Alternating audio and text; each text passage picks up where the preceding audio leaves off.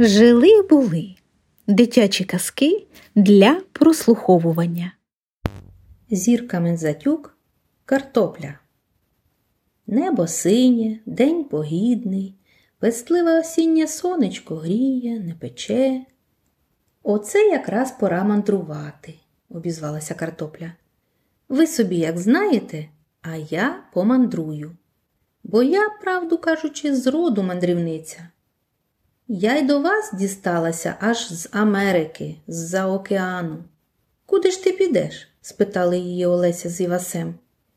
Я піду в Золоті гори, в Шовкову державу, до палацу кришталевого, і ми з тобою, вирішили Олеся з Івасем, бо теж захотіли побачити Золоті гори, Шовкову державу, а в ній кришталевий палац. Зачекай хвильку, ми покличемо тата з мамою. Батьки не барилися, швидко зібралися. Тато взяв дрібку солі, сірники, бо в мандрівці не зайве погрітися коло багаття, склав у наплічник картоплю та й рушили. Проминули село, проминули й городи.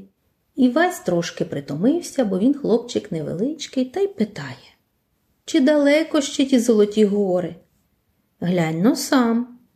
Дивиться Івась, а їхній ліс, що на крутих горбах розрісся, сонячним проміннячком переснований, жовтим листячком позолочений, ясніє, як щире золото. І правда, гори золоті, не йме віри хлопчик. Може, в казках бувають золотіші, а так ні. Тепер гайда шовкову державу шукати. От і поле проминули, а за ним до узлісся простелився широкий луг. На лузі зелена пізня отава, м'яка та шовкова, а над нею в прохолодному прозорому повітрі бабине літо, дрібнесенькі павутинки.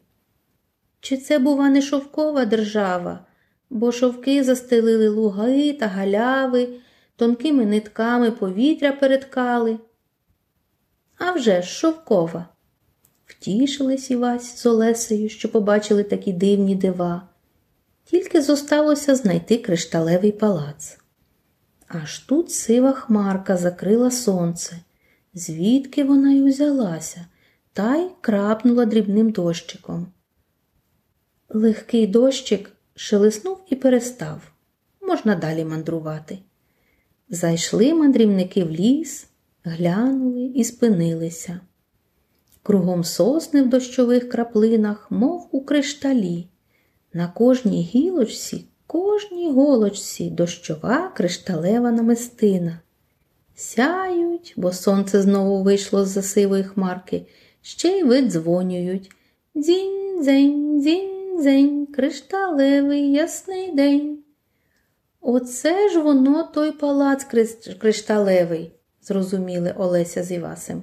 Ми думали, що він за морем, а він за городами. Стоїть палац, стоїть над ним веселка на півнеба. А збирайте но хмизу, нагадала дітям мама, бо що за мандрівка без вогнища?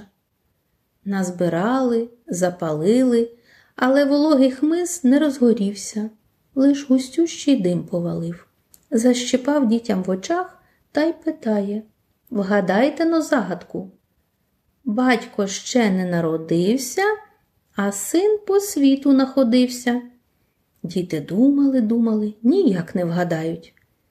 Син це я, дим, бо й я люблю мандрувати, вклонився їм дим сивою головою, а далі здійнявся аж до неба.